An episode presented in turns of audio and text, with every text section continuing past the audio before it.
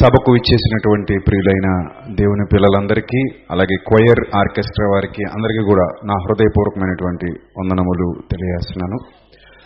సర్వోన్నతుడైన దేవుని మహాకృప నిత్యము మనందరికీ తోడే ఉండి నడిపించునుగాక. ఆమె ప్రియులరా చాలా సంతోషం. చాలా రోజుల తర్వాత మరలా ఈ ప్రాంతాలకు రావడం చాలా ఆనందదాయకంగా ఉంది. నరసాపురం పాలకొల్లు ఫెలోషిప్లోని ఎంతోమంది సేవకులతో నాకు చాలా సత్సంబంధాలు ఉన్నాయి వారు ఎప్పుడు కూడా ప్రభు కృపలో నిత్యం పరిచయస్తులుగా అదేవిధంగా వారి యొక్క ప్రార్థనల్లో మా యొక్క సేవను గురించి జ్ఞాపకం చేసుకునేవారుగా ఉంటూ ఉంటారు. వారందరికీ కూడా నా హృదయపూర్వకంగా నా నిండు వందనాలు. సో ఈరోజు కూడా ఈ సభ ద్వారా మిమ్మల్ని అందరినీ మరొకసారి కలుసుకోవడం చాలా సంతోషదాయకం ఆనందదాయకం. అందుని బట్టి నేను దేవుని నామానికి ముఖ్యంగా మహిమ చెల్లిస్తున్నాను. తలలు వంచండి అందరూ కూడా ప్రార్థన చేసుకుని వాక్య ధ్యానంలోనికి మనం అడుగు పెడదాం. ఈ మూడు రోజులు కూడా ప్రభు మనందరితో సూటిగా మాట్లాడినట్లు విలువైన జ్ఞాన సంగతులు మనం ఆయన ముఖకాంతిలో నుండి నేర్చుకున్నట్లుగా మనం ఆయన సన్నిధిలో వేడుకుందాం. అందరూ కూడా ప్రార్థించండి ప్రార్థనలో ఏకీభవించండి ప్రార్థన చేద్దాం. పరిశుద్ధుడా ప్రేమ కలిగిన తండ్రి దయగలిగిన మా దేవ మహిమాన్వితుడా మహోన్నతుడా మహాగణుడా మహాశక్తి సంపన్నుడా. కృపగలిగిన మా ప్రభు మీ పవిత్ర నామానికి స్థుతులు స్తోత్రాలు తండ్రి. ప్రభా ఈరోజు ఈ విధంగా మీ సన్నిధిలో ఈ సభల ద్వారా మీ మాటలను మేము ధ్యానించడానికి మీరు మాకు ఇచ్చిన అమూల్యమైన ఈ అవకాశాన్ని బట్టి ఏమిచ్చి మీ రుణం తీర్చుకోగలం తండ్రి. ప్రభా నిజంగా ఎంతోమంది దైవజనుల సమక్షంలో ఎంతోమంది పెద్దల సమక్షంలో మీ దీనదాసుడినైన నన్ను నిలువ పెట్టుకుని తండ్రి మీ వర్తమానాన్ని అందించడానికి మీరు సహాయం చేశారు. ప్రభా మీ పిల్లలు విని విడిచిపెట్టే గుంపులో ఉండక విన్న వాక్యాన్ని అనుసరించి జీవించగలిగే భాగ్యాన్ని ప్రసాదించండి. మీ మాటలు లోతైన మీ జ్ఞాన సంగతులు మీ యొక్క ఆత్మ సహాయముతో మీ పిల్లలకు వివరించినట్లు మీ ఆత్మశక్తిని సహాయమును నాకు ప్రసాదించండి. ప్రభా ప్రతి హృదయమును కూడా మంచి నేలగా మార్చి ప్రతి మాట ముప్పదంతలుగా అరవదంతులుగా నూరంతులుగా ఫలించినట్లుగా సహాయం చేయమని ఘనత మహిమ ప్రభావములు మీకే చెల్లిస్తూ క్రీస్తు నామంలో ఈ ప్రార్థన మనవులు అడిగి వేడుకొనిచున్నాం మా కన్న తండ్రి. ఆమె ప్రియమైన దేవుని ప్రజలరా ప్రత్యేకింపబడిన దేవుని పిల్లలరా ప్రపంచంలో దేవుడు స్థాపించిన రాజ్యం అంటూ ఏదైనా ఉంటే ఈ భూమి మీద అది క్రైస్తవ్యం ఒకటే మనుషులు స్థాపించినటువంటి రాజ్యాలు చాలా ఉన్నాయి. మన భాషలో చెప్పుకోవాలంటే మనుషులు స్థాపించినటువంటి పార్టీలు చాలా ఉన్నాయి. ఆయా దేశాల్లో ఆయా పార్టీలు ఉన్నాయి. ఆయా పార్టీలకు ఆయా వ్యక్తులు నాయకులుగా వ్యవహరిస్తూ ఉన్నారు. అలాగే భూమి మీద మనుషులు స్థాపించినటువంటి రాజ్యాలు కూడా చాలానే ఉన్నాయి. మనకు తెలిసినంత వరకు చరిత్రలో మనం వెతికితే ముఖ్యంగా బైబిల్ చరిత్రలోనే మనం వెతికితే మొట్టమొదట ప్రపంచాన్ని పరిపాలించిన వారు బబులోనీయులు. బ్యాబిలోనియన్ సామ్రాజ్యం అంటాం. ఆ తర్వాత ప్రపంచాన్ని పరిపాలించిన వారు మాదీయ పారసీకులు. మాదీయ పారసీక సామ్రాజ్యం అంటాం. తర్వాత ప్రపంచాన్ని పరిపాలించిన వారు గ్రేకీయులు గ్రీకు సామ్రాజ్యం. ఇవన్నీ కూడా మనకి దానియలు గ్రంథంలో చాలా స్పష్టంగా కనబడతాయి. మనం కొత్త విషయాలు నేర్చుకోవట్లేదు బైబిల్ బాగా చదివే వాళ్ళకి ఇవన్నీ సుపరిచితమైనటువంటి విషయాలే. గ్రేకీయులు ప్రపంచాన్ని పరిపాలించారు. ఆ తర్వాత ప్రపంచాన్ని పరిపాలించినటువంటి మహా పెద్ద సామ్రాజ్యం ఏదైతే ఉందో అది రోమా సామ్రాజ్యం. రోమన్ ఎంపైరిజం అంటారు. ఇలా ప్రపంచంలో ఎన్నో సామ్రాజ్యాలు ప్రపంచంలో కనబడుతూ ఉంటాయి. ఎంతోమంది చక్రవర్తులు కనబడుతూ ఉంటారు. ఎంతోమంది రాజులు కనబడుతూ ఉంటారు. ముఖ్యంగా మన భారతదేశంలో అయితే ప్రస్తుతానికి ఎన్నో పార్టీలు ఆ పార్టీలకు ఎంతోమంది నాయకులు కనబడుతున్నారు. కానీ భూమి మీద దేవుడు స్థాపించినటువంటి ఏకైక రాజ్యం క్రీస్తు రాజ్యం. క్రీస్తు రాజ్యం. రాజ్యం అనగానే మనకు అర్థం కావాల్సినటువంటి విషయం ఏంటంటే మూడు విషయాలు అర్థం కావాలి. ఒకటి రాజ్యానికి రాజు ఉంటాడు. రెండోది రాజ్యంలో పరిపాలించబడే ప్రజలు ఉంటారు. మూడోది రాజ్యానికి ఒక చట్టం లేదా రాజ్యాంగం ఉంటుంది. ఈ మూడు మనకు అర్థం కావాలి. నెంబర్ వన్ ఎవరు? నెంబర్ వన్ ఎవరు? రాజు. నెంబర్ టూ ప్రజలు. నెంబర్ త్రీ చట్టం లేదా రాజ్యాంగం. ఈ మూడు ఉంటే దాన్ని మనం రాజ్యం అంటాం. మరి దేవుడు రాజ్యం స్థాపించాడు అంటే మీరు ఎలా చెప్పగలుగుతున్నారని మీరు నన్ను అడగొచ్చు. ఇది నేను నా సొంత జ్ఞానంతో చెబుతున్నటువంటి మాట కాదు ప్రియులారా. సాక్షాత్తు దేవుడే కొన్ని వేల సంవత్సరాల క్రిందట కొన్ని వేల సంవత్సరాల క్రిందట వ్రాయించినటువంటి తన మహావిజ్ఞానపు గనిలో కొన్ని ప్రవచనాత్మక పరిచర్యలు జరిగాయి కదా? పూర్వకాలంలో ప్రవచనాత్మక పరిచర్యలు జరిగాయి. అందులో ఒక గొప్ప ప్రవక్త దానియలు గారు. చాలా గొప్ప ప్రవక్త. ఆ గొప్ప ప్రవక్త అయిన దానియలు గారి ద్వారా దేవుడు ప్రపంచానికి ఒక గొప్ప జ్ఞానాన్ని నేర్పించాడు. ఒకసారి చూద్దాం ఆ మాట దానియలు గ్రంథం. దానియలు గ్రంథం. అందరూ కూడా మీ చేతిలో ఉన్నటువంటి జీవ గ్రంథాన్ని తెరిచి చూడండి దానియేలు గ్రంథం. రెండవ అధ్యాయము. నలభై నాలుగో వచ్చిన ఒకసారి అందరు చదవాలి. ఈ చదువుకుంటున్నటువంటి మనం చదువుకుంటున్నటువంటి సందర్భాలు ఏవైతే ఉన్నాయో ఈ కట్టుకథలు కాస్తుమా బైబిలు కట్టుకథల పుస్తకం కాదు. చరిత్ర తెలిసిన వాళ్ళు ఎవరైనా సరే బైబిల్ గురించి గొప్పగా మాట్లాడడానికి గల ప్రధానమైన కారణం ఏంటంటే బైబిల్లో వ్రాయబడినటువంటి విషయాలు ఏవైతే ఉన్నాయో అవే మనం మన చిన్నప్పటి నుంచి సోషల్ పుస్తకాల్లో చదువుకుంటూ వచ్చాం. బబులోని సామ్రాజ్యం వేలాడే ఉద్యానవనాలు హ్యాంగింగ్ గార్డెన్స్ అంటారు. ప్రపంచ వింతల్లో ఒక వింత. వేలాడే ఉద్యానవనాలు హ్యాంగింగ్ గార్డెన్స్ అవి కట్టించిన వాడు ఇదిగో ఇక్కడ మనకు కనబడుతున్నటువంటి రాజే. కాబట్టి బైబిల్లో కనబడుతున్నటువంటి చరిత్ర లోకానికి వేరుగా ఉన్నది కాదు లోకంలో జరిగిందే బైబిల్లో వ్రాయబడింది. మీరు అద్భుతమైన విషయం ఏంటంటే బైబిల్లో ఆది కాండం నుంచి ప్రకటన గ్రంథం వరకు మనం చూస్తే కల్పిత కథలు ఎక్కడా ఉండవు. లోకంలో ఏదైతే జరిగిందో అదే ఇక్కడ గ్రంథస్థం చేయబడింది. ఎంత ఎంత అద్భుతం చూడండి. ఎక్కడ కల్పిత కథలు కానీ కట్టు కథలు కానీ వాస్తవాతీతమైన కథలు కానీ ఉండవండి. ఇంకా విచిత్రం ఏంటంటే బైబిల్లో కనబడుతున్నటువంటి ప్రతి పేరు బైబిల్లో కనబడుతున్న ప్రాంతాల పేర్లు బైబిల్లో మనకు కనబడుతున్నటువంటి మ్యాప్లు ఇవన్నీ కూడా ఎప్పటికీ ప్రపంచంలో అలాగే ఉన్నాయి. నేను ఇజ్రాయెల్కి వెళ్ళినప్పుడు ఇజ్రాయెల్ తెలుగు క్రైస్తవ సంఘం వారు నన్ను ఆహ్వానించినప్పుడు నేను ఇజ్రాయెల్కి వెళ్ళాను. ఇజ్రాయెల్కి వెళ్ళినప్పుడు అక్కడున్న ఒక పాస్టర్ గారు నేను కలిసి ఇజ్రాయెల్ నుంచి పాలస్తీనాకు వెళ్ళాలని మేము ప్లాన్ చేసుకున్నాం. ఎందుకంటే అబ్రహాం గారి సమాధి అది చూసొద్దామండి. నేనే అడిగాను ఆయన్ని. మనం కారులో స్పెషల్గా వెళ్దాం. ఎలాగో పగల ఖాళీగానే ఉన్నాం కదా. అక్కడికి వెళ్ళి మనం ఆ మక్పేల గుహ అవన్నీ చూసొద్దాం. ఆ సింధూర వనం అవన్నీ చూసొద్దాం. అంటే సరేనని చెప్పి ఆ పాస్టర్ గారు నేను వేరే డ్రైవర్ని మాట్లాడుకుని సీక్రెట్గా వెళ్ళాం మరి. ఎందుకంటే ఇజ్రాయెల్ నుంచి పాలస్తీనాకి వెళ్ళాలంటే మళ్ళీ వేసా తీసుకోవడం ఇవన్నీ ఇబ్బంది కదా అని చెప్పేసి వెళ్ళాం. మొత్తం దేవుడి దయవల్ల బాగానే బోర్డర్ దాటేసాం ఆ డ్రైవర్ తీసుకెళ్ళిపోయాడు. అక్కడికి వెళ్ళిపోయాం. వెళ్ళి దారిలో నాకు ఏమనిపిస్తుంది అంటే నేను ఇప్పుడు వెళ్తున్నాను కదా బైబిల్లో నేను చదువుకున్న పేర్లన్నీ ఇప్పుడు ఉంటాయా? ఏంటి? బోర్డులు కనబడతాయి ఏవో బోర్డులు ఉంటాయి మనకు ఆ పేర్లు ఉంటాయా? వస్తాయా? అనుకుంటూ వెళ్తున్నాను నేను మైండ్లో. కానీ విచిత్రం ఏంటంటే నేను అక్కడికి వెళ్ళిన తర్వాత చూస్తున్న బోర్డులు చూస్తుంటే ఆశ్చర్యం వేస్తుంది. బైబిల్లో ఏ పేర్లు అయితే ఉన్నాయో ఇన్ని వేల సంవత్సరాలు అయిపోతున్నా ఇప్పటికీ అక్కడ ఉన్న ప్రాంతాలు అవే పేర్లతో పిలువబడుతున్నాయి. ఎంత అద్భుతమైన గ్రంథం మన చేతిలో ఉందని ఆశ్చర్యపోయాను నేను అప్పుడు ఇప్పటికీ అవే బోర్డ్స్. పాలకొల్లు అని ఉందనుకోండి ఇదిగో పాలకొల్లు అని చదువుకుంటున్నాం మనం. కానీ మనం కొన్ని పేర్లు మార్చేసాం ఇప్పుడు బొంబాయి అనేవాళ్ళం పూర్వం. ఇప్పుడు ఏమంటున్నాం? ముంబై అంటున్నాం. ఇదివరకు మద్రాసు అనేవాళ్ళం. ఇప్పుడు ఏమంటున్నాం? చెన్నై అంటున్నాం. కదా? విశాఖపట్నం కాస్త ఏమైపోయింది? వైజాగ్ అయిపోయింది. రాజమండ్రి కాస్త నిన్న మొన్న మళ్ళీ ఏమైపోయింది? రాజమహేంద్రవరం అయిపోయింది. కానీ నిజంగా దేవుని ప్రేమో లేకపోతే దేవుని ప్రణాళిక ఏంటో తెలియదు కానీ నేను రాయించిన పేర్లు నేను రాయించిన గ్రంథంలోని మాటలు అలాగే ఉండాలని ఆయన అనుకున్నాడో ఏమో కానీ నాకు తెలీదు.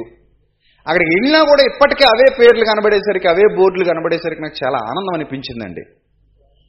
అదే మక్పేల గుహ ఆ మక్పేల అనే ప్రాంతం ఆ సింధూరవనం. అక్కడికి వెళుతున్న ప్రతి ప్రతి చోట అవే పేర్లు కనబడుతుంటే అవే బోర్డ్స్ కనబడుతుంటే ఒక రకంగా చాలా ఆనందం అనిపించింది చాలా సంతోషం అనిపించింది. తండ్రి ఏ గ్రంథాన్నైతే నీవు మా చేతుల్లో ఉంచావో ఆ గ్రంథంలో వ్రాయబడిన ప్రతి ప్రాంతం నేటికి మాకు సజీవ సాక్ష్యంగానే కనబడుతోంది. అక్కడ జరిగినటువంటి చరిత్ర మేము చదువుకుంటున్నాం అని నేను చాలా ఆనందపడ్డాను ఆనందపరవస్తున్నాను ఇప్పుడు మీకు చెబుతున్నది ఒకటే ప్రపంచంలో చాలా పుస్తకాలు ఉన్నాయి ఆ పుస్తకాల్లో కథలు కనబడతాయి మనకి. ఏవేవో కథలు రాసుకొస్తారు. అనగనగనగనగనగా ఎవరో ఎక్కడో ఉండేవారట అదేదో ప్రాంతం అట పేరు ఊరు ఏ ఉండదు ఇంకా. ఎక్కడో ఏదో జరిగిపోయింది ఎక్కడో అడవులు ఎగిరిపోయి ఎక్కడో కొండలు ఎగిరిపోయి ఎక్కడో పర్వతాలు వచ్చి పడిపోయి ఎక్కడో సముద్రాలు పొంగిపోయాయి ఎక్కడో ఏదో జరిగిపోయింది. ఇలాంటి పుస్తకాలు మనం చదువుతూ ఉంటాం ఇలాంటి కథలు మనం చదువుతూ ఉంటాం. చిన్నప్పటి నుంచి అలాంటి కథలు నేను చాలా చదివాను. కానీ అవేవి మనకు భౌగోళికంగా ఆధారాలు ఎక్కడ? కనబడవు. మనం ఎక్కడ వెతుకుదామంటే మనకి ఎక్కడ కనబడవు. కానీ బైబిల్ అలా కాదు. మనం ఏ మ్యాప్ అయితే చూస్తున్నామో ఏ సందర్భాలు అయితే చదువుతున్నామో అచ్చుగుద్దినట్టు అవన్నీ ఇప్పుడు ప్రపంచంలో ఉన్నవే. ఎక్కడికి పోతాయండి? అరారాతు పర్వతం అంటారు. అది పోద్దా ఎక్కడికైనా? ఎక్కడికి పోద్దండి పర్వతం? ఇప్పటికీ అరారాతు పర్వతం అలాగే ఉందా లేదా? అలాగే ఉంది. ఎర్ర సముద్రం ఎక్కడికి పోద్ది? ఎక్కడికి పారిపోద్దా? దొంగ సముద్రం అయితే ఉండదు. నకిలీ సముద్రం అయితే ఉండదు. ఏ పెరుగు సముద్రం పాల సముద్రం అన్నాను అనుకోండి నేను. అలాంటివి ఉండవు. ఉంటాయా? ఉండవు. మనం సృష్టించేవి అవి కానీ ఎర్ర సముద్రం అనేది మనం సృష్టించేదా? కాదు ఆల్రెడీ ఉంది. మృత సముద్రం ఆల్రెడీ ఉంది. ఇలా భూమి మీద ఏవైతే ప్రాంతాలు మనకు కనబడుతున్నాయో బైబిల్ గ్రంథం వేటినైతే మనకి తెలియజేసిందో ఆ ప్రాంతాలు నేటికి సజీవ సాక్ష్యాలుగా మన కళ్ళ ముందు సాక్షాత్కరిస్తున్నాయి. అదే చరిత్ర మనం చదువుకుంటున్నాం. అర్థమైంది కదా మీకు? సో బైబిల్ చదివేటప్పుడు ఎప్పుడు కూడా భూమి మీద ఏదైతే సంఘటనలు జరిగాయో వాటినే దేవుడు గ్రంథస్థం చేయించాడు అన్న విషయాన్ని మీరు అర్థం చేసుకోవాలి. అప్పుడు మీకు బైబిల్ చరిత్ర క్లియర్గా తెలుస్తుంది. బాగా చదవగలుగుతారు బాగా అర్థం చేసుకోగలుగుతారు. రైట్.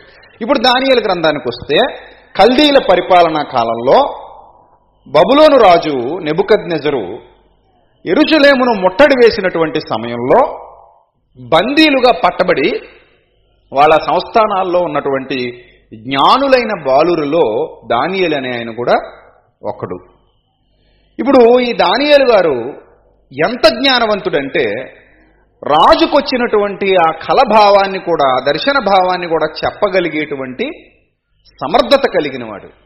దాన్ని ఎక్స్ప్లెయిన్ చేస్తూ దైవ శక్తితో పరిశుద్ధుడైన తండ్రి ఇచ్చినటువంటి శక్తితో దాన్ని ఎక్స్ప్లెయిన్ చేస్తూ ఎంత గొప్ప విషయాన్ని అక్కడ చెప్పాడో చూడండి. It's a historical evidence historical evidence Bible గురించి ఇంత బలబుద్ధి మాట్లాడడానికి గల కారణాలు ఏవైతే ఉన్నాయంటే ప్రపంచంలో ఇలాంటి హిస్టారికల్ ఎవిడెన్సెస్ ఎవరు మార్చలేరండి. ఇప్పుడు ఒక ఐదు వందల ఏళ్ళ తర్వాత ఏం జరగబోతుందో ఇప్పుడే చెప్పేసాం అనుకోండి. అది ఎంత గొప్ప విషయం అది?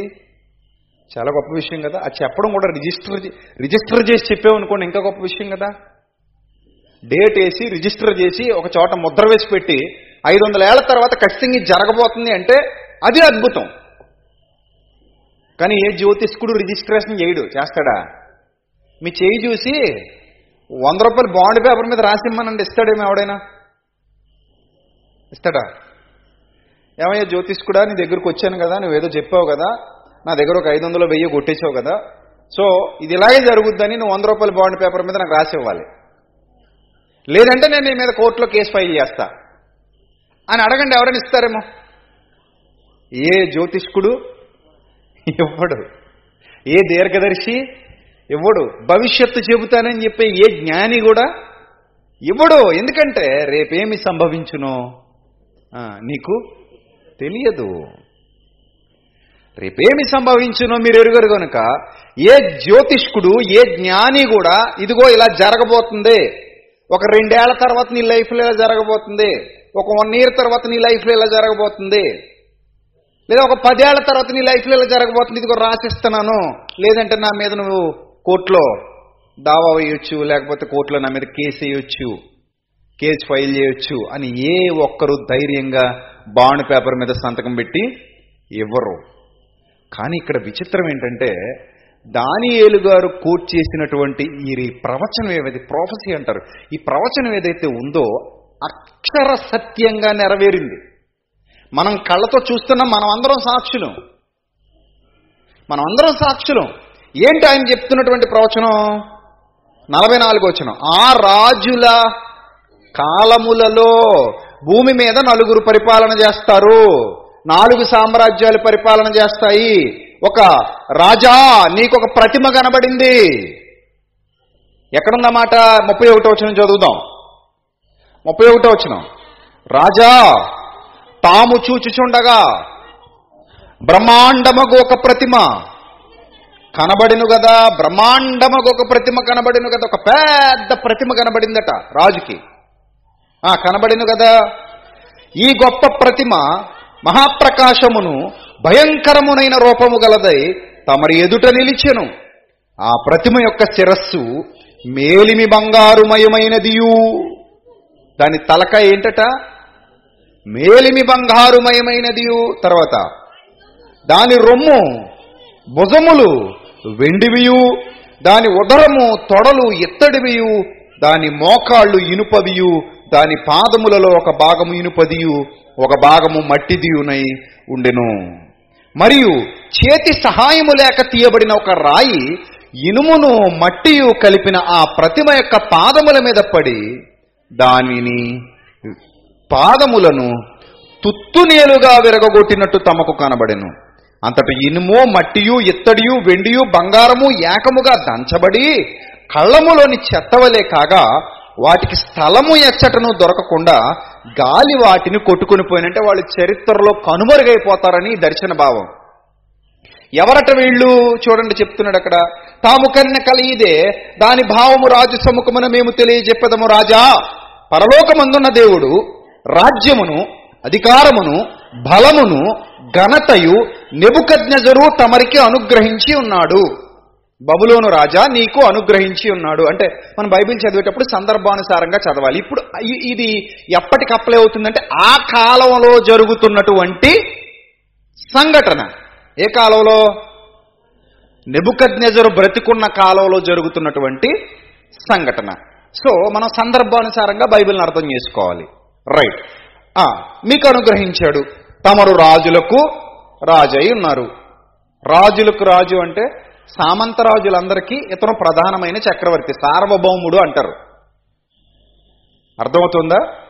మంత్రులందరికీ ఒక ముఖ్యమంత్రి ఉన్నట్టు మంత్రులందరికీ ముఖ్యమంత్రి ఒక ఒకరు ఉంటారు కదా? అలాగే సామంతరాజులందరికీ ఆయా చిన్ని చిన్ని చిన్ని చిన్ని రాజ్యాల రాజులందరికీ కలిపితే ఒక చక్రవర్తి ఉంటాడు. ఆ చక్రవర్తి ఎవరు? బబులోని చక్రవర్తి. అందుకే తమరు ఎవరికి ఎవరైట రాజులకు రాజై ఉన్నారు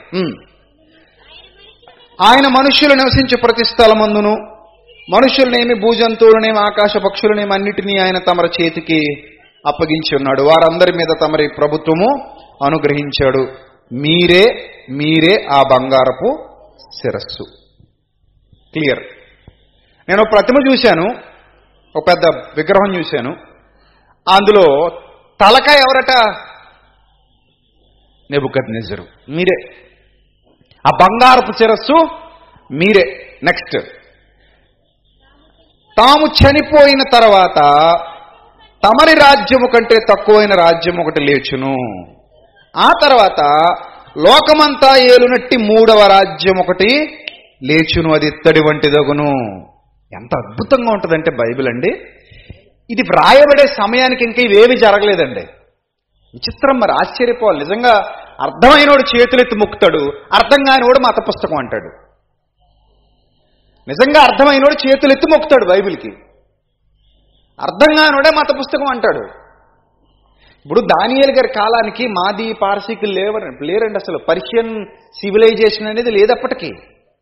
మాదీయ పారసీక సంస్కృతి లేదప్పటికీ. ఇంకా వాళ్ళ పరిపాలన ఇంకా భూమి మీద కొనసాగడం మొదలు కాలేదు.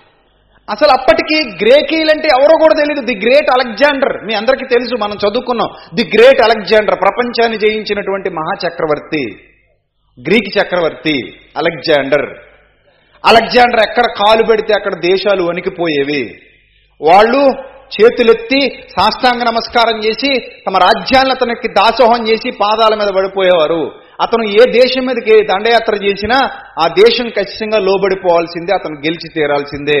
అలాంటి గొప్పవాడు అలెగ్జాండర్ అని మనం అందరం చరిత్రలో చదువుకున్నాం.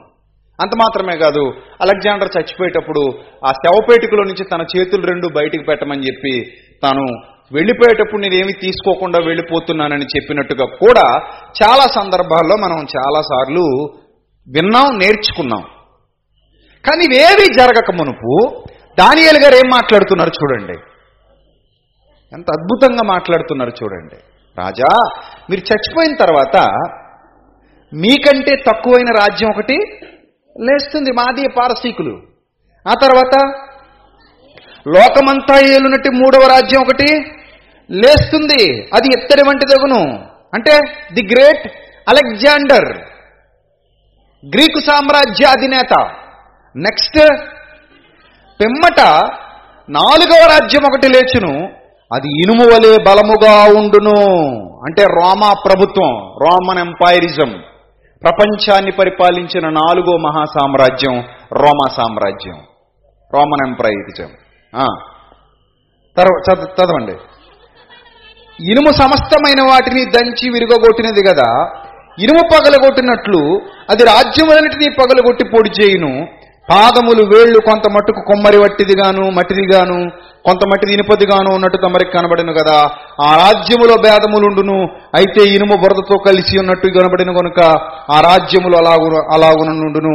ఆ రాజ్యము ఇనుము వంటి బలము గలదై ఉండును. పాదములు వేళ్ళు కొంత మట్టునకు ఇనుపవిగాను కొంత మట్టుకు మట్టివిగాను ఉన్నట్టు ఆ రాజ్యం ఒక నిమిషం ఒక విషయములో బలముగాను ఒక విషయములో నీరసముగాను ఉండును. ఇనుమును బురదయు మిళితమై ఉండు తమరికి కనబడెను. అటువలే మనుష్య జాతులు మిళితములై ఇనుము మట్టితో అతకనట్లు వారు ఒకరితో ఒకరు పొసగక ఉందురు. పరిస్థితులు కూడా వివరించేశాడు. రోమా ప్రభుత్వ పరిపాలనా కాలానికి వచ్చేసరికి అచ్చుగుద్దినట్టు దానియేలు గారు చెప్పినట్టే ఉన్నాయి పరిస్థితులు. ఒకరితో ఒకరు పొసగక మిళితమైన జాతులు ఆయా జాతులను పరిపాలించేటువంటి రోమ చక్రవర్తులు. చూసారా ఎంత బాగుందో బైబిల్? అలాంటి సిచ్యువేషన్స్ ఈ భూమి మీద ఉన్నప్పుడు అలాంటి పరిస్థితులు ఈ భూమి మీద కనబడుతున్నప్పుడు దేవుడు తానే ఒక రాజ్యాన్ని స్థాపిస్తాడట. ఎప్పుడు స్థాపిస్తాడట? రోమా ప్రభుత్వ కాలంలో. బైబిల్ చాలా స్పష్టంగా చెప్పింది. రోమా ప్రభుత్వ కాలంలో దేవుడు ఒక రాజ్యాన్ని స్థాపిస్తాడు. చూడండి ఎంత స్పష్టంగా చెప్తున్నాడు. నలభై నాలుగు వచ్చిన ఇప్పుడు చదవండి.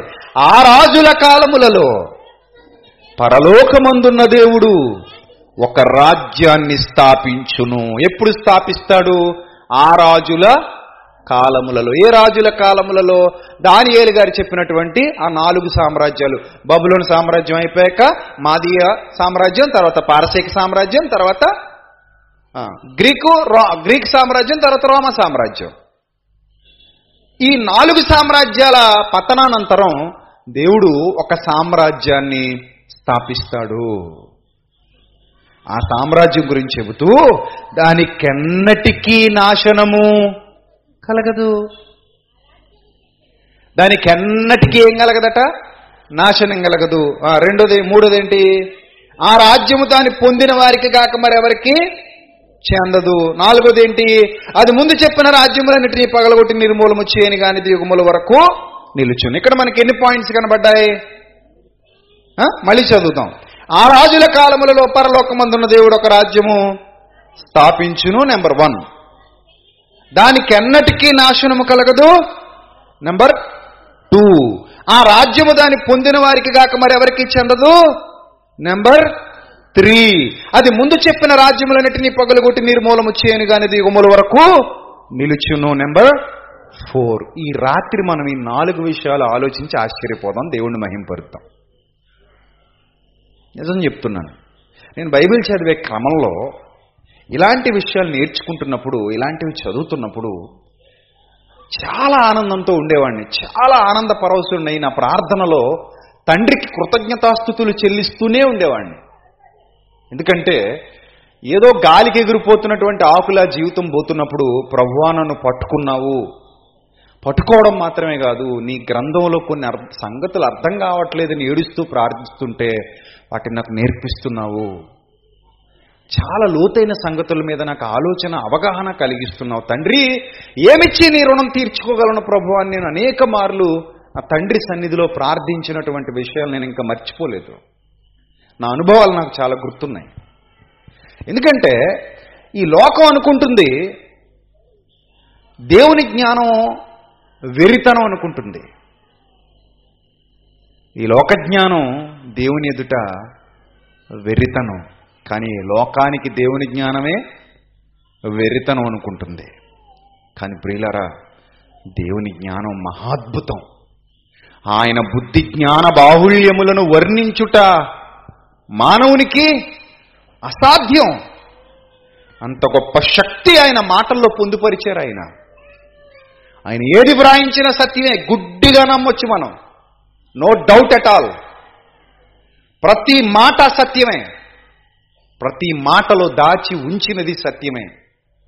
సరిగా విభజించి ఉపదేశిస్తే ఆ జుంటి తేనె ధారలు మధురమైన జుంటి తేనె ధారలు మనం తప్పక రుచి చూడగలుగుతాం ప్రియులారా. ఆ మొదటి మాట చూస్తే ఆ రాజుల కాలములలో పరలోకమందున్న దేవుడు ఒక రాజ్యము స్థాపించును అని వ్రాయబడింది. మనం ముందుగా చెప్పుకున్నట్టు రాజ్యం స్థాపించబడాలి అంటే ఎవరు కావాలి? రాజు కావాలి. అంటే రోమా ప్రభుత్వ కాలంలోనే భూమి మీద ఎవరు పుట్టాలి? ఎవరు పుట్టాలి? రాజు పుట్టాలి. యేసు ప్రభువు రాజు పుట్టాక రాజయ్యాడా చెప్పండి. రాజుగా పుట్టాడా? పుట్టాక రాజయ్యాడా రాజుగా పుట్టాడు. అదే రాజుగా పుట్టడం ఏంటండి? అంటారేమో. మనుష్యులైతే పుట్టాక రాజులు అవుతారు కానీ దేవుడు పంపించిన దేవుని కుమారుడు గనుక ఎలా పుట్టాడు? రాజుగా పుట్టాడు. అది మనుషులకి ఆయనకి తేడా. మనుషులు పుట్టాక రాజులు అవుతారండి ఆయన పుట్టకముందే రాజుగా నియమించబడిన వాడు గనుక జ్ఞానులు వచ్చి ఏమని అడుగుతున్నారు? రాజు ముందుకొచ్చి లోక సంబంధమైన రాజు ముందుకొచ్చి. హేరోదు రాజు అతను లోక సంబంధమైన రాజు. ఆ రాజు ముందుకొచ్చి జ్ఞానులు ఏమని అడుగుతున్నారు? యూదులలో రాజుగా పుట్టినవాడు ఎక్కడున్నాడని అడుగుతున్నారు. అసలు అసలు ఓల్డ్లోనండి ఇంతవరకు అలాంటి మాట ఎవరికీ వినబడలేదు వినబడదు వినబడే అవకాశం కూడా లేదండి. ఎక్కడికైనా ఎవరైనా వెళ్ళి ఎమ్మెల్యేగా పుట్టినవాడు ఎక్కడున్నాడని అంటారా? అంటారా? అసలు ఆడ ఎమ్మెల్యే అవుతాడో అవడో కూడా ఎవరికి? తెలీదు. ఎంపీగా పుట్టినవాడు ఎక్కడున్నాడని ఎవరైనా అంటారా? అబ్బే అసలు అలాంటి మాటలే వినబడవు. పోనీ ముఖ్యమంత్రిగా పుట్టినవాడు ఎక్కడున్నాడు? ప్రధానమంత్రిగా పుట్టినవాడు ఎక్కడున్నాడు అంటారా? అనరు. చిన్నప్పుడట లోకేష్ గారిని అందరూ ముఖ్యమంత్రి చిన్న ముఖ్యమంత్రి గారు చిన్న ముఖ్యమంత్రి గారు అనేవారట. ఇప్పుడు ఆయన అయ్యారా మరి ముఖ్యమంత్రి ఇంకా అవ్వలేదు కదా? ఒకవేళ అవ్వకపోతే ఏంటి పరిస్థితి? అలాగ అన్నోళ్ళందరి మాట వ్యర్థమైపోయినట్టే కదా? అంతే కదా మరి. అయితే అవ్వచ్చు మనం చెప్పలేము. మనం ఏం జ్యోతిష్కులం కాదు కదా మరి. ఆయన అయితే అవ్వచ్చు.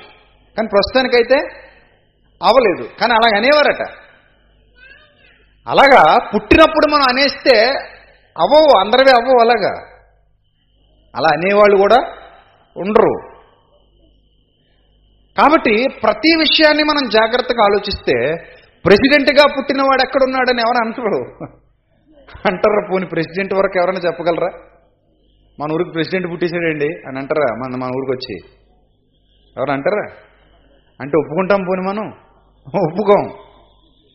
ఎలావయ్యా? అంటాం. కానీ విచిత్రం ఏంటంటే ప్రపంచంలో జ్ఞానులు వచ్చి అడుగుతున్నారు రాజుగా పుట్టినవాడు ఎక్కడున్నాడు? బాబా బాబా. దానియేలు దానియేలు గారు చెప్పడమునో జరగకపోవడమునా. అలాంటిది ఏముండదు జరిగి తీరాల్సిందే. అది బైబిల్ హిస్టరీ. దానియలు గ్రంథానికి మత్తైసం వార్తకి కొన్ని వందల సంవత్సరాల గ్యాప్ ఉందండి. కొన్ని వందల సంవత్సరాల గ్యాప్. వందల ఏళ్ళ ముందే చెప్పబడినటువంటి అద్భుతమైన ప్రవచనం. అడుగుతున్నారు వచ్చి రాజుగా పుట్టినవాడు ఎక్కడున్నాడు? అంటే ఆయన పుట్టింది రాజుగా. నెక్స్ట్ ఏంటంటే పిలాతు ఆయన్ని సిలువ వేయడానికి ముందు నిలవబెట్టి విచారణ చేస్తూ చేస్తూ అడుగుతున్నాడట. ఏమని? నువ్వు రాజువా? అన్నాడు. ఏమన్నాడు? నువ్వు రాజువా? అసలు ఎందుకన్నాడండి అలాగా? ఇప్పుడు జగన్ గారు మన ఊరు వచ్చారనుకోండి ఎవడైనా వెళ్ళి నువ్వు మంత్రివా? అంటాడా? నువ్వు ముఖ్యమంత్రివా? అంటాడా? ఎందుకనరు? ఎందుకనరు చెప్పండి. మనకు ఆల్రెడీ తెలుసు గెలిచాడు పదవిలో కూర్చున్నాడు పరిపాలన చేస్తున్నాడు ఆయన కింద చాలా మంత్రివర్గం ఉంది కార్యవర్గం జరుగుతోంది పథకాలు ప్రవేశపెడుతున్నాడు మనందరికీ తెలుసు కళ్ళతో చూస్తున్నాం కాబట్టి. నువ్వు మంత్రివా? అని అడి ఎవరు అడిగే సాహసం? చేయరు. కానీ మరి పిలాతు రాజుగా పుట్టినవాడిని నువ్వు రాజువా అని ఎందుకు అడిగాడండి? ఇది పెద్ద ప్రశ్న. నువ్వు రాజువా? అని అడిగాడట. అప్పుడు ప్రభు ఏమన్నారు? ప్రభు ఏమన్నారు? No no no no no నేను రాజును కాదు అన్నారా? అన్నారా? లేకపోతే నేను ఇప్పుడు రాజుగా రాలేదు తర్వాత ఎప్పుడు వస్తాను అన్నారా? మనం అప్పుడప్పుడు పాట పాడతాం. ఆ పాటలో చిన్న పొరపాటు పాడతాం. ఏ పాట అది? ఏసు రాజుగా వచ్చున్నాడు అంటాం మనం అలా అనొద్దు. ఏమనాలి? ఏసు రాజుగా వచ్చి ఉన్నాడు అనాలి వచ్చిచున్నాడు అనకూడదు ఏమనాలి? వచ్చి ఉన్నాడు ఆల్రెడీ. బైబిల్ అదే చెప్పింది మనకి. దానియల్ గారు అదే చెప్పారు. ఏసు రాజుగా వచ్చి ఉన్నాడు. వచ్చిచున్నాడు కదా వచ్చి ఉన్నాడు. ఇప్పుడు పిలాతుతో ప్రభు మాట్లాడుతూ అంటున్నారు నీవన్నట్టు ఐఎమ్ ద కింగ్ నీవన్నట్టు నేను రాజునే. ఇంకా నమ్మలేకపోతున్నాడు అతను. ఇదేంటి రాజు అంటున్నాడు? రాజు అంటే ఏముండాలి మనం చెప్పుకున్నట్టు? కిరీటం ఉండాలి సింహాసనం ఒకటి ఉండాలి గుర్రాలు ఉండాలి మంచి మంచి కళ్యాణి గుర్రాలు తర్వాత సైనికులు ఉండాలి. ఎవరక్కడా? అంటే చిత్తం ప్రభు అని పరుగు పరుగున వచ్చేసేవాళ్ళు ఉండాలి. మనకంటూ ఒక భూభాగం ఉండాలి. ఆ భూభాగానికి సరిహద్దులు ఉండాలి. ఆ సరిహద్దులన్నీ తన కింద ఉండాలి.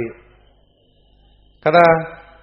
ఇవేవి ఇతనికి లేవాయే? ఇతను రాజుని అంటాడేంటబ్బా అని అతను డౌట్ పడిపోయాడు.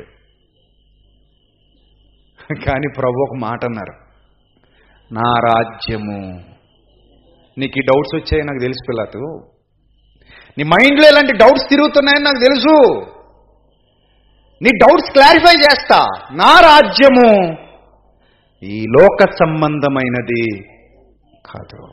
అంటే నీలాంటి రాజ్యాన్ని నేను ఈ భూమి మీద స్థాపించడానికి రాలేదు. నీలాంటి రాజ్యం నా రాజ్యం కాదు. నీకు గుర్రాలు ఉంటాయి నాకు గుర్రాలు ఉండవు నీకు సింహాసనాలు ఉంటాయి నాకు సింహాసనాలు ఉంటే కనుక కనబడవు నీ చట్టం బహిర్గతంగా ఉండొచ్చు నా చట్టం కంటికి కనబడదు. నాకు నాకు కూడా చట్టం ఉంది నాకు కూడా విధులు ఉన్నాయి నాకు కూడా సూత్రాలు ఉన్నాయి నాకు కూడా రాజ్యాంగం ఉంది. కానీ నా రాజ్యం ఈ లోక సంబంధమైనది కాదు. ఒకవేళ నీకులాగా నేను అనుకుంటే నేను నా తండ్రిని వేడుకుంటే పన్నెండు సేనా వ్యూహముల కంటే ఎక్కువైన సైన్యాలు ఇప్పుడు ఇప్పుడు వచ్చేస్తాయి. వచ్చి నీ నీ వాళ్ళతో పోరాడడానికి వాళ్ళు రెడీ? మరి పోరాడరా? దేవదూతలు వచ్చాయి అంటే రోమా సైన్యాలు నిలబడతాయి దేవదూతల ముందు? ప్రపంచంలో ఏ సైన్యం నిలబడలేదండి దేవదూతలు తలుచుకుంటే. కోటాను కోట్ల దేవదూతలు ఉన్నాయి ప్రభు సన్నిధిలో. ఆయన ఒక్క మాట అన్నాడంటే అసలు ఉంటుందా ఈ భూమి? ఉండదు.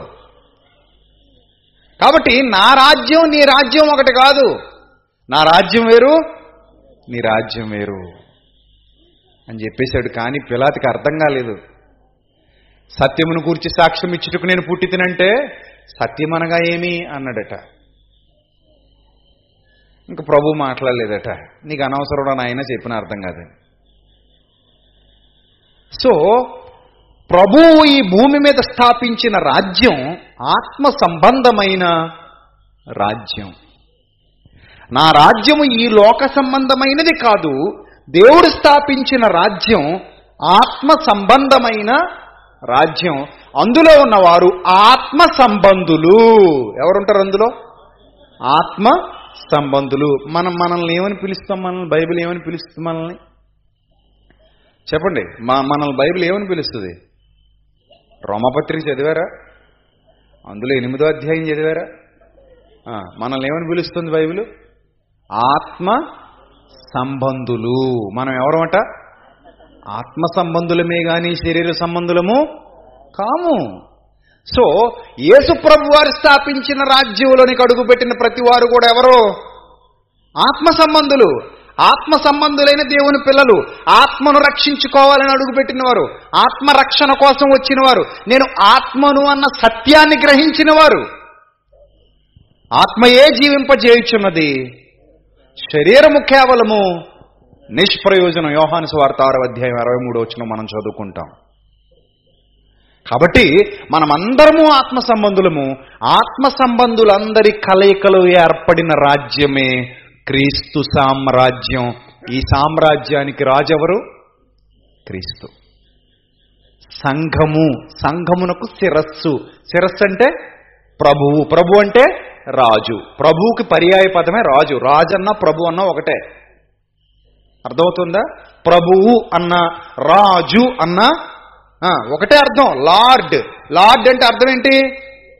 రాజు ప్రభు. కాబట్టి ప్రభు అన్న రాజన్న ఒకటే. యేసు ప్రభు అన్న యేసుక్రీస్తు రాజన్న ఒకటే అర్థం. కాబట్టి సంఘానికి రాజెవరు? సంఘమునికి శిరస్సు ఎవరు? క్రీస్తే. కాబట్టి మనందరి రాజు ఎవరు క్రీస్తు. మనందరం ఎవరి రాజ్యం? క్రీస్తు రాజ్యం. క్రీస్తు రాజ్యం. సో దానికట బూదిగంతముల వరకు ఉంటుందట అది. బూదిగంతముల వరకు. క్రీస్తు రాజ్యం అంటే దేవుని పిల్లలు ఎక్కడున్నారో అక్కడ ఆయన రాజ్యం విస్తరించి ఉన్నట్టే. ఇప్పుడు క్రైస్తవులు ఎక్కడెక్కడ ఉన్నారు చెప్పండి? అలా అడగకూడదేమో నేను. ఎక్కడ లేరు చెప్పండి? ఇలా అడగాలి. క్రైస్తవులు ఎక్కడ లేరు చెప్పండి. ఎక్కడ లేరంటే ఎక్కడ? పాకిస్తాన్లో కూడా ఉన్నారు క్రైస్తవులు. పాకిస్తాన్లో కూడా ఉన్నారండి. Communist country Russia. Communist country. దేవుడు పేరెత్తితే చంపేస్తామంటారు వాళ్ళు. అలాంటి కమ్యూనిస్ట్ కంట్రీలో కూడా ఎవరున్నారు? క్రైస్తవులు ఉన్నారు. కఠినమైన చట్టాలు చేసినప్పుడు రహస్యంగా క్రీస్తును నమ్ముకుని వెంబడించిన వాళ్ళు కూడా ఉన్నారు. సో కాబట్టి క్రైస్తవులు లేని ప్రాంతం కానీ క్రైస్తవులు లేని చోటు కానీ లేదు. క్రైస్తవ్యా క్రైస్తవ్యం విస్తరిస్తూనే ఉంది ఇంకా విస్తరిస్తూనే ఉంటుంది. ఎందుకంటే ఇది క్రీస్తు సామ్రాజ్యం దీనికి అంతం లేదు. మనం అందరం క్రీస్తు సామ్రాజ్యంలో ఉన్నవారము. మన రాజు ఎవరంటే యేసుక్రీస్తు. ఆయన క్రిందున్నాం మనం అందరం. ఆయనే మన శిరస్సు. క్రీస్తు సంఘమునకు శిరస్సై ఉన్నాడు. ఇది దేవుడు స్థాపించినటువంటి రాజ్యము. ఏమండి? రెండో మాట. దానికెన్నటికీ నాశనము కలగదు. ఈ చదివినప్పుడు నాకు చాలా ధైర్యంగా అనిపిస్తుందండి. ఆ మధ్య ఒక బీజేపీ ఎంపీ ఒకడు అన్నాడు. బీజేపీ నాయకుడు మాట్లాడుతూ అన్నాడు రెండు వేల ఇరవై ఒకటి నాటికి దేశంలో ఎవరుండరట? క్రైస్తవులు ఉండరు అన్నాడు. ఇది ఈ మాట అతను రెండు వేల పదహారులో అన్నాడు. రెండు వేల పదహారులోనే నేను మాట్లాడా. రాసుకో రెండు వేల ఇరవై ఒకటి నాటికి నువ్వు ఉంటావు క్రైస్తవులు ఉంటారు రెండు వేల ముప్పై నాటికి నువ్వు చేస్తావు క్రైస్తవులు మాత్రం ఉంటారు అన్నాను అర్థమైందా? మీరు చచ్చిపోయినా క్రైస్తవ్యం ఈ భూమి మీద చావదు. క్రైస్తవ్యాన్ని అంతం చేయటం ఎవరి వల్ల? కాదు. ఎందుకంటే దేవుడు స్థాపించిన రాజ్యం. విశ్వాస సంబంధమైందండి. ఎక్కడి నుంచి తీసేస్తారు? తల్ల అయితే తీసేస్తారు. హృదయం ఎవరికి కనబడద్ది? హృదయంలోని విశ్వాసం ఎవరికి కనబడద్ది? ఇప్పుడు తల మీద పెట్టుకున్న కిరీటం అనుకోండి లాగి పడేయచ్చు. ఒంటి మీద వేసుకున్న ఆభరణం అనుకోండి తీసి పడేయచ్చు. పోనీ ఒంటి మీద ఉన్న వస్త్రం అనుకోండి చింపి పడేయచ్చు. క్రైస్తవ్యం అనేది హృదయాలలో విస్తరించుకుంటూ వెళ్ళిపోయేది. ఎక్కడి నుంచి తీస్తారు? ఇప్పుడు నీ ప్రభు ఎక్కడ ఉన్నాడా అంటే నా హృదయంలో ఉన్నాడు. నా హృదయంలోంచి నా ప్రభుని తీయగలరా? నా హృదయంలో నుంచి నా ప్రభుని ఎవరైనా వేరు చేయగలరా? నా హృదయంలో నుంచి నా ప్రభుని ఎవరైనా దూరం చేయగలరా? అసాధ్యం. అసాధ్యం. రోమపత్రికలో పౌలు గారు ఒక అద్భుతమైన మాట అంటారండి. ఎంత అద్భుతమైన మాట అంటే చాలా ధైర్యాన్ని ఇచ్చే మాట అంటారు ఆయన. పౌలు గారు మాట్లాడిన ఆ మాట చదువుతుంటే చాలా ధైర్యం చాలా ఆనందం చాలా సంతోషం కూడా అనిపిస్తుంది. ఒకసారి చదవండి ఆ మాట చదవండి రోమపత్రిక ఎనిమిదవ అధ్యాయము ముప్పై ఐదో వచ్చినం రోమపత్రిక ఎనిమిదవ అధ్యాయము ముప్పై ఐదో వచ్చినం క్రీస్తు ప్రేమ నుండి మనలను ఎడబాపు వాడెవడు? ఎవడు అని క్వశ్చన్ మార్క్ పెట్టాడు ఆయన. క్రీస్తు ప్రేమ నుండి మనల్ని ఎడబాపు వాడెవడు? శ్రమ బాధ హింస కరువ వస్త్రహీనత ఉపద్రవమా? ఖడ్గమా? అంటే బెదిరింపులా? శాసనాలా? చట్టాలా? ఏం చేసి క్రీస్తు ప్రేమలో నుంచి మమ్మల్ని బయటకు తీసుకొస్తారు మీరు? ఏం బెదిరించి క్రీస్తు ప్రేమ నుంచి మమ్మల్ని వేరు చేయగలరు? ఏం భయపెట్టి క్రీస్తు ప్రేమ నుంచి మమ్మల్ని వేరు చేయగలరు? మీరు ఎన్ని భయాలు కలుగజేసినా ఎన్ని అడ్డంకులు కలుగజేసినా ఎన్ని ఇబ్బందులు కలుగజేసినా చివరికి మా ప్రాణాలు తీసేసినా క్రీస్తు ప్రేమ నుంచి మమ్మల్ని వేరు చేయగలిగే శక్తి ఈ ప్రపంచంలో దేనికి లేదు. That is the love of Lord Jesus Christ that is the power of Lord Jesus Christ ఆయన స్వరక్తమిచ్చి సంపాదించిన సంఘం ఇది. ఆయన స్వరక్తమిచ్చాడు ఈ సంఘం కోసం. రాజులు రక్తాన్ని చిందించి రాజ్యాలు స్థాపిస్తారు. ఇతరుల రక్తాలు చిందించి. కానీ మన రాజు తన రక్తాన్ని మన కొరకు చిందించే రాజ్యాన్ని స్థాపించాడు ఎంత గొప్ప వ్యత్యాసం? ఎంత గొప్ప వ్యత్యాసం? కాబట్టి ఇలాంటి ఏ ఉపద్రవాలు వచ్చినా ఏ ఖడ్గం వచ్చినా ఎలాంటి విపత్తు వచ్చినా సరే ప్రభు నుంచి మమ్మల్ని ఎవ్వరు కూడా వేరు చేయలేరు అని ధైర్యంగా మాట్లాడుతున్నాడు అపోస్తుడైన పౌలు. అదే విషయాన్ని ఇక్కడ దానియల్ గారు నొక్కి చెప్పారు. దానికి ఎన్నటికీ నాశనము కలగదు. ఎవరు నాశనం చేయలేరు. ఎవరు నాశనం చేయగలరు దేవుని రాజ్యాన్ని? దేవుడు స్థాపించిన రాజ్యానికి ఎన్నటికీ నాశనం కలగదు. సూర్యుడు నిలిచి ఉన్నంత వరకు చంద్రుడు నిలిచి ఉన్నంత వరకు భూమి నిలిచి ఉన్నంత వరకు ఆకాశము నిలిచి ఉన్నంత వరకు క్రీస్తు సామ్రాజ్యం భూమి మీద నిలిచే ఉంటుంది. సువార్త ప్రకటన జరుగుతూనే ఉంటుంది. సువార్థికులు పుడుతూనే ఉంటారు. అర్థమవుతుందా? సువార్థికులు పుడుతూనే ఉంటారు పుడుతూనే ఉంటారు. ఒకనొక చోట పాస్టర్ గారిని చంపేసి ఇంక ఇక్కడితో సువార్త ఆగిపోయింది అనుకున్నారు. కానీ వాళ్ళకి తెలియని విషయం ఏంటంటే పాస్టర్ గారు ఆల్రెడీ విత్తనాలు విత్తేసి చచ్చిపోయాడు ఆ విత్తనాలు మరల ఏమైపోయాయి? మహావృక్షాలు అయిపోయి ఒక పాస్టర్ని చంపితే వంద మంది పాస్టర్లు తయారయ్యారు. ఏం చేయగలరు? ఎంతమందిని చంపుతారు? ఎంతమందిని కాలుస్తారు? గ్రహం స్టెయిన్స్ గారిని చంపేశారు ఒరిస్సాలో. చాలా అద్భుతంగా మూవీ కూడా తీశారు ది లాస్ట్ ఆఫ్ దీస్ అని బాలీవుడ్లో. గ్రహం స్టెయిన్స్ గారి జీవిత చరిత్ర. మంచి సినిమా.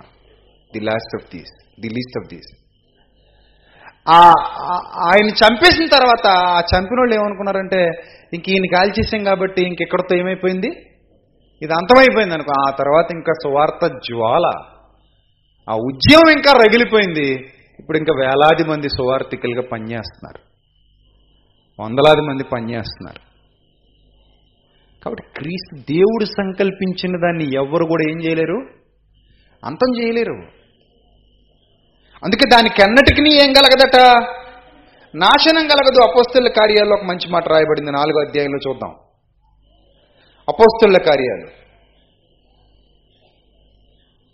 వాళ్ళు బెదిరిస్తున్నారట మీరు దేవుని గురించి ప్రకటించొద్దు మీరు దేవుని మాటలు ప్రకటించొద్దు మీరు దేవుని గురించినటువంటి ఏ విషయాలు ఇక్కడ ప్రకటించొద్దు అని బెదిరిస్తున్నారు. చూడండి అక్కడ ఏం రాయబడిందో. వాళ్ళు ఏం చెప్తున్నారో చూడండి. వాళ్ళు ఎంత ధైర్యంగా సాక్ష్యం ఇస్తున్నారంటే అప్పుడు వారిని పిలిచి మీరు యేసునామమును బట్టి ఎంత మాత్రమును మాట్లాడకూడదు. ఆ వారికి ఆజ్ఞాపించిరి. చూసారా? వారికి ఆజ్ఞాపించిరట. అప్పుడు వాళ్ళు విన్నారండి వాళ్ళ మాట? అందుకు పేతురు యోహాను వారిని చూచి దేవుని మాట వినుట కంటే మీ మాట వినుట ఆ దేవుని దృష్టికి న్యాయమా? మీరు మమ్మల్ని చంపినా సరే మేము మానము అన్నాడు ఆయన.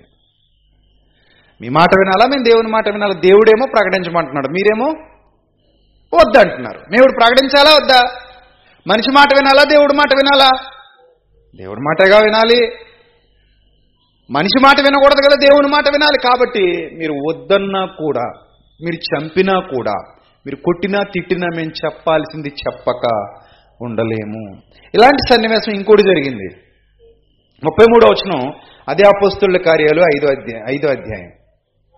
అదే అపోస్తుల కార్యాలు ఐదో అధ్యాయం ముప్పై మూడో వచనం. వారి మాట విని అత్యాగ్రహం తెచ్చుకొని వీరిని చంపనుద్దేశించగా సమస్త ప్రజల వలన ఘనత నొందినవాడు ధర్మశాస్త్రోపదేశకుడైన గమలీయలను ఒక పరిచయుడు. మహాసభలో లేచి ఈ మనుషులను కొంతసేపు వెలుపల ఉంచుడిని ఆజ్ఞాపించి వారితో ఇట్లన్నడట ఇస్రాయిలీలరా ఈ మనుషుల విషయమై మీరేం చేయబోచున్నారో జాగ్రత్త సుమండి. ఈ దినములకు మునుపు దోదా అనేవాడు ఒకడు లేచాడు. వాడు గొప్పవాడిని చెప్పుకున్నాడు. ఇంచుమించు నాలుగు వందల మంది మనుషులు వాడితో కలుసుకున్నారు. వాడ చంపబడ్డాడు. వాడికి లోబడిన వారందరూ చెదిరి ఏమైపోయారు వ్యర్థులైపోయారు. వాడి తర్వాత జనసంఖ్య దినాల్లో గలిలైడైన యోధ అనేవాడు కూడా వచ్చాడు. ప్రజలను తనతో కూడా తిరుగుబాటు చేయడానికి ప్రేరేపించాడు. వాడు కూడా చచ్చిపోయాడు. వాడికి లోబడిన వారందరూ చచ్చిపోయారు చెదిరిపోయారు. కాబట్టి నేను మీతో చెప్పునదేమనగా ఈ మనుష్యుల జోలికి పోక వారిని విడిచిపెట్టండి. ఈ మనుషుల జోలికి వెళ్ళకండి. ఈ మనుషులంటే ఎవరు? క్రైస్తవులు. అపోస్తలు సువార్థికులు. వాళ్ళ జోలికి వెళ్ళకండి. ఎందుకంటే ఈ ఆలోచనైనను ఈ కార్యమైనను మనుష్యుల వలన కలిగినదాయనా అది ఖచ్చితంగా ఏమవుతుంది? అర్థమవుతుంది. గొప్ప గొప్ప చక్రవర్తులు కాలగర్భలో కలిసిపోయారు. గొప్ప గొప్ప రాజులు స్థాపించిన రాజ్యాలు కాలగర్భలో కలిసిపోయారు. గొప్ప గొప్ప వాళ్ళు ఏవేవో స్థాపించారు కొన్ని కొన్ని గొప్ప గొప్పవి స్థాపించారు గొప్ప గొప్ప సిద్ధాంతాలు స్థాపించారు గొప్ప గొప్ప ఉద్యమాలు చేశారు. కానీ అవన్నీ ఇప్పుడు కాలగర్భలో కలిసిపోయాయి. వాళ్ళు చచ్చిపోయిన తర్వాత వాళ్ళతో పాటు అవి కూడా ఏమైపోయాయి? అంతరించిపోయాయి. కానీ క్రీస్తు సామ్రాజ్యం రెండు వేల సంవత్సరాలు అయిపోయినా అంతరించిందా విస్తరించిందా? అంతరించిందా విస్తరించిందా? ప్రపంచంలో ఎవ్వరికీ లేనంత గొప్పగా విస్తరించిందండి. ఎక్కడా లేనంత గొప్పగా. ఏమంటే ఎంతోమంది మహానుభావులు పుట్టారు కదా? ఎంతోమంది గొప్ప గొప్ప వాళ్ళు పుట్టి గొప్ప గొప్ప మతాలు స్థాపించారు కదా? కానీ అవన్నీ కొన్ని ప్రాంతాలకు పరిమితమైపోయాయి. కొన్ని దేశాలకు పరిమితమైపోయాయి కొన్ని వర్గాలకు పరిమితమైపోయాయి కొన్ని జాతులకు పరిమితమైపోయాయి కానీ క్రీస్తు స్థాపించిన ఈ మార్గం. ప్రపంచం అంతా విస్తరించింది విస్తరిస్తూనే ఉంది. ఎప్పటికీ దానికి ఎవ్వరూ అడ్డుకట్టలు వేయలేకపోయారు. మనుషులు మారుతూనే ఉన్నారు క్రీస్తుని విశ్వసిస్తూనే ఉన్నారు కొత్త కొత్తగా బాప్తిస్మాలు పొందుతూనే ఉన్నారు పొందుతూనే ఉన్నారు పొందుతూనే ఉన్నారు. కొత్త సంవత్సరం ప్రారంభమైన తర్వాత దాదాపు ఎనభై మందికి ఇచ్చాను బాప్తిస్మాలు. ఇస్తూనే ఉన్నాం. వారు వస్తూనే ఉన్నారు. క్రీస్తులోనికి మారుతూనే ఉన్నారు. అది వాళ్ళ సొంత ఉద్దేశాలు. బలవంతాలు కాదు. ఇక్కడ బలవంతంగా నాకు బాప్తిసం ఇచ్చేసారు అన్నవారు ఎవరుంటే చేయొద్దండి ఇక్కడ? బలవంతంగా ఇచ్చేసారని నాకు బాప్తిసం అన్నవారు. ఎవరు ఉండరు. ఇక్కడే కదా ఎక్కడా ఉండరు. ఎక్కడా ఉండరు. ఎందుకంటే బాప్తిసం ఎవరికి బలవంతంగా ఇచ్చేసినంత మాత్రం ఎవరు? తీసేసుకోరు. అది నిజమైన మార్పు కూడా కాదు. వాళ్ళంతటా వాళ్ళే తీసుకుంటారు బాప్తిజం. ప్రభువుని రక్షకుడిగా అంగీకరించి అది నేటికి జరుగుతూనే ఉంది జరుగుతూనే ఉంది ప్రియులారా. ఇప్పుడు అంటాడు అది మనుష్యుల వలన కలిగినది ఆయన ఆది వ్యర్థమగును. దేవుని వలన కలిగినది ఆయన. మీరు వారిని వ్యర్థపరచలేరు. అంత మాత్రమే కాదు నాయన మీరు దేవు మీరు ఒకవేళ దేవునితో పోరాడువారగు దురుసుమి. జాగ్రత్త అన్నాడు. జాగ్రత్త. కాబట్టి ప్రియమైన దేవుని ప్రజలరా దేవుడు స్థాపించినటువంటి ఈ రాజ్యానికి ఎన్నటికీ నాశనం కలగదు. ఇక మూడో మాట. ఆ రాజ్యము దాని పొందిన వారికే కానీ మరెవ్వరికి చెందదు. ఇప్పుడు క్రైస్తవ్యం ఎవరిది? ఎవరు చెప్పండి? ఎవరు దాన్ని పొందుకున్నారో వారిది. అందరిది కాదు. ఇప్పుడు మన పాలకొల్లు ఉంది. పాలకొల్లులో క్రైస్తవ్యం ఉంది తప్ప క్రైస్తవ్యం అంతా పాలకొల్లు నిండా లేదు. అంతేనా కదా? అంతేనా? పాలకొల్లుల్లో ఏముంది? క్రైస్తవ్యం ఉంది. పాలకొల్లంతా క్రైస్తవ్యంలో లేదు. అని దీన్ని బట్టి మనకి ఏమర్థమవుతుంది క్రీస్తు సామ్రాజ్యం లోకం అంతా ఉంటుంది. కానీ దాన్ని పొందిన వారికి గాక మరెవరికి అది చెందదు. ఆయన సామ్రాజ్యం లోకం అంతా ఉంటుంది. అంతెందుకు మీకు బాగా అర్థమయ్యే ఒక ఉదాహరణ చెప్తాను. ఇప్పుడు మీ మీ ఊర్లో వైసీపీ ఉందా? మీ ఊర్లో వైసీపీ ఉందా? ఉంది. టీడీపీ కూడా ఉందా? ఉందా? మూడోది ఇంకోటి ఉంది కదా జనసేన అది కూడా ఉందా? పోనీ పక్కనైనా ఉందా? ఉంది కదా. ఇప్పుడు నువ్వు ఏది కావాలంటే అది స్వీకరించవచ్చు కదా? ఎందులోకి కావాలంటే అందులోకి పోవచ్చు కదా? నువ్వు వైసీపీలోకి వెళ్ళొచ్చు జనసేనలోకి వెళ్ళొచ్చు లేకపోతే టీడీపీలోకి వెళ్ళొచ్చు. నువ్వు ఏది తీసుకుంటే నువ్వు ఏ పార్టీ జెండా పుచ్చుకుంటే ఏ పార్టీ తీర్థం అంటారు?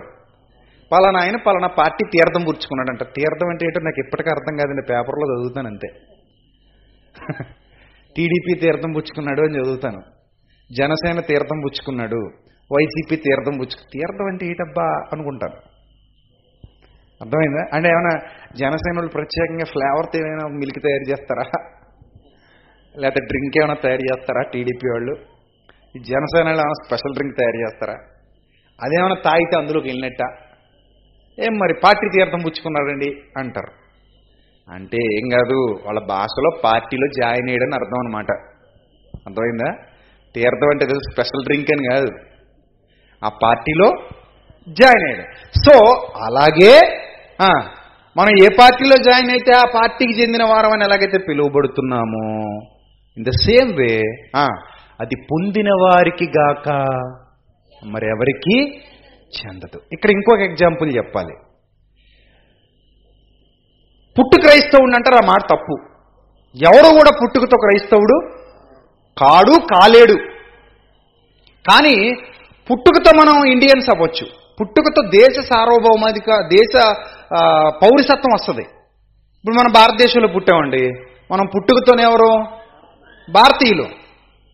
మనం అందరం పుట్టుకతోనే భారతీయులు. ఎందుకంటే ఎక్కడ పుట్టాం కాబట్టి? భారతదేశంలో పుట్టాం కాబట్టి. అదే అమెరికాలో పుట్టామనుకోండి మనం పుట్టుకతోనే ఎవరు? అమెరికన్లు.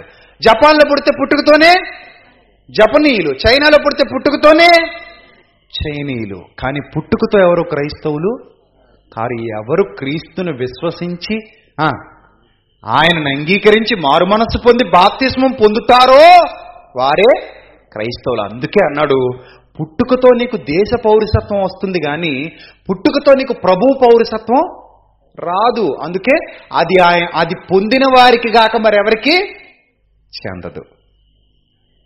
అర్థమవుతుందా? బాగా అర్థమైందా వచ్చిన మీకు? పొందిన వారికి గాక మరి ఎవరికి చెందదు. మనం పుట్టు క్రైస్తవులు అని చెప్పుకోకూడదు. కొంతమంది అలా చెప్పుకుంటారు. మన అమ్మా నాన్న క్రైస్తవులు అయితే వాళ్ళ కడుపును మనం పుడితే మనం క్రైస్తవులు ఎలా అవుతాం?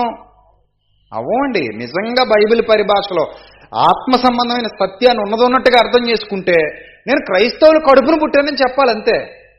నువ్వెప్పుడు ప్రభువుని రక్షకుడిగా అంగీకరిస్తావో? అప్పుడు నువ్వు క్రైస్తవుడివి. అప్పుడు నువ్వు క్రైస్తవురాలివి. అది కరెక్ట్. అంతవరకు నువ్వేం చెప్పుకోవాలంటే నేను క్రైస్తవుల కడుపును పుట్టానని చెప్పుకోవాలంతే. అర్థమైందా? అంతే తప్ప నేను పుట్టు క్రైస్తవునండి మా అమ్మ క్రైస్తవురాలు కాబట్టి మా నాన్న క్రైస్తవులు కాబట్టి వాళ్ళ విశ్వాసం నాకు కూడా పుట్టుకతో వచ్చేసిందంటే విశ్వాసం ఎప్పుడు పుట్టుకతో రాదండి. మీ అమ్మగారు కలెక్టర్ అయితే మీరు కూడా ఐఏఎస్ అయిపోతారా పుట్టిన వెంటనే? మీ అమ్మగారు డాక్టర్ అయితే మీకు ఎంబీబీఎస్ వచ్చేస్తుందా? మీ నాన్నగారు ఇంజనీర్ అయితే మీరు కూడా ఇంజనీరింగ్ అంతా నేర్చేసుకుని పుడతారా? అవ్వదు కదా? ఏదైనా పుట్టాకనే కదా నేర్చుకోవాలి? సో అదంతా కరెక్ట్ కాదు. మనం పుట్టు క్రైస్తవులం కాదు కానీ పెరిగి పెద్దయ్యాక మనం ప్రభువును రక్షకునిగా అంగీకరించిన తర్వాత ఆయనను వెంబడిస్తే ఏమవుతున్నాం? క్రైస్తవులు అవుతున్నాం. కాబట్టి అది పొందిన వారికి కాక మరెవరికి చెందదు. ఇక మూ- నాలుగో మాట. అది ముందు చెప్పిన రాజ్యములన్నిటినీ పగులుగొట్టి నిర్మూలము చేయను కానీ అది యుగముల వరకు నిలుచును. దేవుని నామానికి మహిమ కలుగునుగాక. ఆ రాజ్యాలన్నీ పగలగొట్టబడ్డాయి. ఇప్పుడు తప్ప అవి ఎక్కడ కనబడతలేదు. బబులోని సామ్రాజ్యం ఎక్కడైనా ఉందా? ఉందా? మాదీయ పారసీక సామ్రాజ్యం ఎక్కడైనా ఉందా? గ్రీక్ సామ్రాజ్యం ఎక్కడైనా ఉందా? రోమా సామ్రాజ్యం ఎక్కడైనా ఉందా? కానీ క్రీస్తు సామ్రాజ్యం ఉంది. క్రీస్తు సామ్రాజ్యం ఉంది. అది ఎప్పటి వరకు ఉంటుంది? యుగముల వరకు ఉంటుంది యుగముల వరకు ఉంటుంది. నేను అదే చెప్తున్నాను ధైర్యం అదే. క్రైస్తవ్యాన్ని భూమి మీద నుండి ఎవ్వరూ తుడిచివేయలేరు. అది ఎవరికి సాధ్యం కాదు. హిట్లర్ అనుకున్నాడట క్రైస్తవులను నాశనం చేసేద్దామని.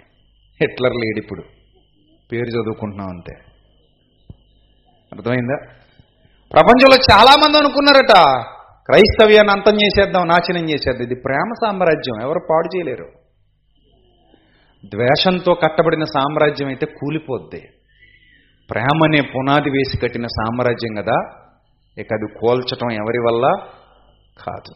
ఎందుకంటే క్రైస్తవ్యానికి పునాదే క్రీస్తు ప్రేమ. క్రీస్తు ప్రేమ మీద కట్టబడిన సామ్రాజ్యం కనుక క్రైస్తవ్యాన్ని ఎవ్వరు కోల్చలేరు.